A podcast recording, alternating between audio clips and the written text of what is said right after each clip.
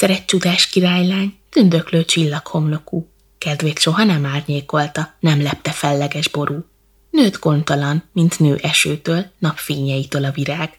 Azt hitte, játék csak az élet, egyetlen játék a világ. Apjának kezes báránykája, derűje volt a lány maga, de egy napon megirigyelte víg nevetését egy banya. Felhőt fuvintott homlokára, és átkot mondott iszonyút, szívére abroncsnak szorítva soha nem ismert borút. Elátkozta a szép királylányt, hogy fekete macska legyen. Bújdokoljon a holdvilágon, fekete macska képiben, és átka börtönében éljen, míg valaki nem oldja föl. Fekete macska lett a lányból, homlokán csillag tündököl. Mikor az öreg király meghalt, széthullott a birodalom, pusztító pest is tizedelte, ölte a népet szabadon. A földműves nem művelt földet, szövőszék rokka nem pereg. Mint sáskahad, megkopasztotta az országot egy vadsereg. Urak, cselédek, hova lettek? Embernek se pora, se híre. Már a gólya se rakott fészket, a kastély hűlt kéményire. Csak egy fekete macska bolygott a kertben, a király leány, surrant a fénylő holdvilágon, fénylő csillaggal homlokán. Napra nap telt, év évre elszállt, a friss hó is már tavai. Öltözhetsz tavaszt vígcsuhába, lomb hiába fogsz hullani. Hiába önti el a búza kalásztengerrel a mezőt. Elpusztul a csodás királylány, ha senki meg nem váltja őt. A szomszéd király udvarában három királyfi nődögélt. Illetkezükbe már a kopja, karcsú testükre már a vért. Kengyelbe hágni kurjongatva, habosra hajtani lovat. Tudtak poharat falhoz csapni, időt múlatni el sokat. A két idősebb volt a mester, a féktelen duhajkodó. A harmadik királyfi János nem volt a kedvükre való, mert mindig a könyveket bújta. Mégis bátrabb volt, s ügyesebb. Harcban erős, könnyed a táncban, s apjuknak a legkedvesebb. Egyszer a fiúk összevesztek, hogy melyikük lesz a király. Ha meghal apjuk, országolni dicső helyébe majd kiáll. És gúnyolták a kis királyfit, akit nem csábított a trón, s csak sírt a durva osztozáson, az ideje előtt valón. Ablakából figyelte végig a veszekedést a király, fölhallatszott hozzá a lárma, a forrongó testvérviszály. Leküldött értük egy cselédet, gyertek fiaim, közelebb. Fordult hozzájuk szomorogva, hadd tegyek én ítéletet. Öreg vagyok már, lassú is már, romlik a szívem, a szemem. Elfáradtam a kormányzásban, bevégzi útját életem. Le kéne tenni koronámat, hanem hát hogyan dönthetek? Melyik fiam eszére bízzam a trónomat, s a népemet? Keljetek fiúk versengésre, én a király parancsolom. A legvitézebbé az ország, korona, jogar, hatalom. Három kívánság íma próba, könnyű valóra váltani. Hadd lássam, hogy a három próbát ugyan melyik állja ki. Egy világra szóló ruhában gyertek elibén fiaim, szőjék a vásznát holsugárból, aranynap legyen rajta hím. Sújtás a felhő és a gombja a tejút legszebb csillaga. Az utódomon nem lehet más, csak az a világ szép ruha. Útra kelt a három királyfi, haladt a kis jó darabon. Egy rengeteg erdőbe értek, nem erdő volt az, de vadon. A százados fák koronáin rácsosan átsütött a nap. Járták az erdőt körbe-körbe, ott tévedeztek napra nap. Végül egy ösvényre leltek, hát ott a kis királyfira csak rámordult a két idősebb, mint gyilkos két haramia. Velünk jöhetsz továbbra, János, ha előbb megvakíthatunk. Te vakon is győzhetsz fölöttünk, elég, ha mi látunk, magunk.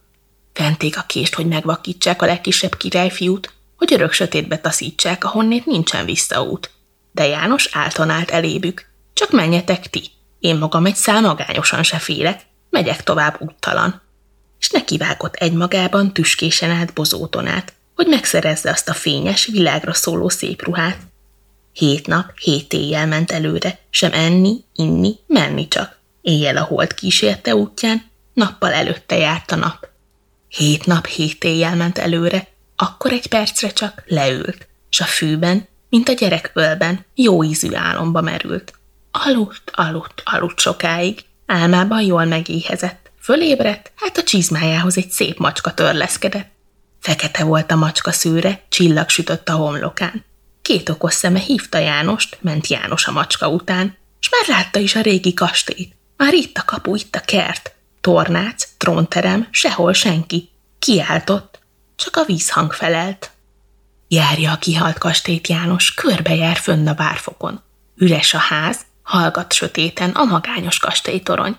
Leül többrenk, hová lehettek urak cselédek, hát hova? és csükkedez ki tudja, hol van a világra szóló ruha. Akkor az a fekete macska odaáll elébe megint, oda csillagos homlokával, és János szemébe tekint, és megszólal tiszta ember hangon. Te kis királyfi, mi bajod? Mondd meg nekem, mi bánt te kedves, hogy a fejed úgy lógatod. Nagyot nézett János királyfi, és fölsóhajtott. Semmi se, csak azt tudnám, hogy nem hiába vetődtem ilyen messzire. És sorra sor leírta szépen a világra szóló ruhát, amiért milyen messze tévedt tüskésen át bozóton át. Sose búsulj, felelte a macska, s dorombolt hozzá kényesen. A világra szóló ruhát én, akárhol is van, meglelem. Azzal eltűnt, s hozta is már vászna a holtsugár maga. Naphím rajta, felhő a sújtás és gomba tejú csillaga. Fölpróbálta János királyfi tüstént a világ szép ruhát, mintha épp őre szabták volna, nézhette tükörben magát. Úgy illett az a ruha hozzá, hogy soha szebb királyfi még nem élt, mióta él az élő, és föld a föld, és ég az ég. Kérdezte a fekete macskát, hogyan hálálja meg neki. Hát annak erre kezd a fénylő homloka jobban fényleni. S mit kér? Tördeljen rózsaveszőt a kastély rózsakertjiben, s verje végig a kis királyfi a veszőkkel könyörtelen. Kívánj valami mást, szabódott János szegény. Miért üsselek? Nem hagyta a fekete macska. Csak tedd, amire kértelek.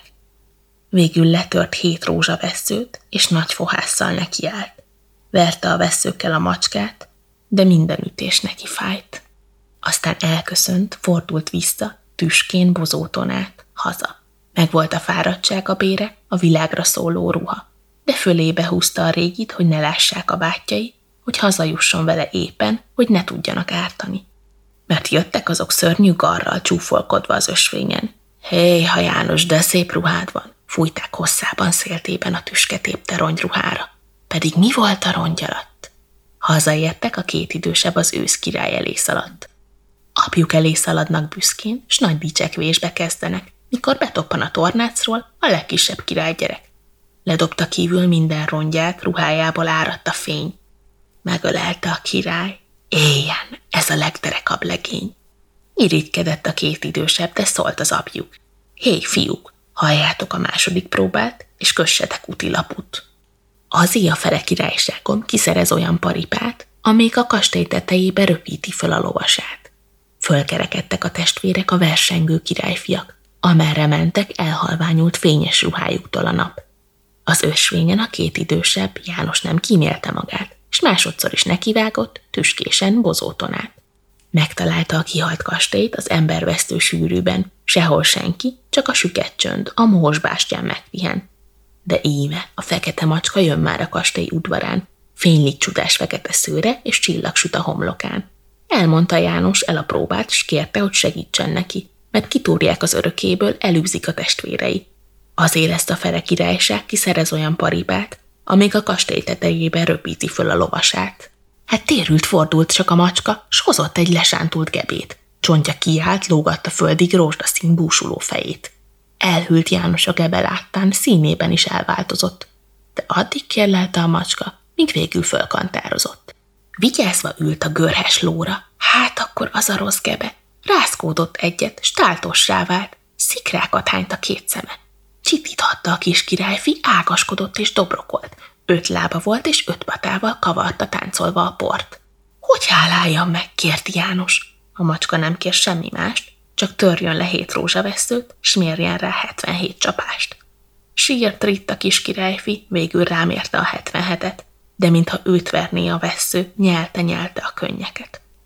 Aztán nyerekbe, szállatáltos, már itt az ösvény, nem sokat időz János, Én visszaváltja gebévé a táltos lovat. Már jönnek is nagy kúrjongatva a bátyai két szép lovon, becsmérlik rostás gebéjét és csúfolkodnak Jánoson. Hazaérve is táncoltatta a két testvér a paripát, kastélytornácra hivatták nagy hűhóval az őszkirályt. Kiment a király. Hol van János? Ott húz egy lesántult gebét, mutatnak rá. Néz-néz az apjuk, és könyvútja el a szemét. De fölkiált. Hát akkor rajta. Ott áll fiaim a torony. Neki ugrat a két idősebb, neki a telivérlovon. Az első emeletig érnek, onnét zuhannak, mint a kő. Bújhatnak is szégyenletükben, talán sose kerülnek elő. János királyfi a gebének fülébe súgott valamit, hát megrázkódik csak nyihogva, s már ragyog. Nem ragyog, vakít. Olyan szép aranyszőrű táltost nem látott még országvilág. A kastélytorony tetejébe röptette föl a lovasát. Megcsókolta a király Jánost, és harmadszorra küldte el három fiát, három királyfit, menjenek Isten hírivel. Azé az egész birodalma, az nyeri el a koronát, aki megszerzi feleségül a csillagos királylányt. Elmentek harmadszor az ifjak, a két nagyobb az ösvényen, a legkisebb királyfi újra az embervesztő sűrűben. Kérlelte a fekete macskát, kerítse elő, ha lehet azt a királylányt, akit ő már láthatatlanul is úgy szeret. Megszerzem a csodás királylányt, megszerzem, s elibét hozom. Ha előbb rózsavenyikéből, rakj nagy tüzet az udvarom. Hány belé minden tüskés ágat, s mikor a láng fennen lobog, hasíts ketté, és vess a tűzbe, különben nem lesz asszonyod. Így beszélt a fekete macska. János elbúsult. Miért tegyem? Hogy öljelek meg jó tevőm? Inkább kívánt az életem. Azt a csodás lányt sose lássam, ha ilyen áron. És leült, fejét két tenyerébe hajtva, gondjai közé elmerült. A macska meg csak mondta-mondta, dorombolt és hízelkedett, míg János rózsavenyikéből rakott lobogó nagy tüzet. Égett a mágja, égre lángolt, akkor vacogva nekiállt, hogy megtegye a szörnyűséget, amit a jó tettér kívánt. Kihúzta kardját hüvejéből, és ketté hasította őt, a lobogó lángba vetette, s térdre esett a tűz előtt, mert a lobogó venyikékből kihajolt egy gyönyörű lány. Elfúvintotta onnét a mágiát, csillag sütött a homlokán. Egy fényességes égi csillag, bal orcáján pihent a hold, és jobb felül a nap mosolygott, szemében az ég kékje volt. Aranyhaja vállára omlott, kell tovább is mondani. Ott, azon helyben megtanultak egymás karjaiba omlani. A rég elátkozott királylány volt az a világ szép csoda. Vitte haza röptette őket a király fitáltos lova. Elnyerte csodás kedvesével János a dicső koronát, csaptak is a tiszteletükre hét napig tartó lakomát.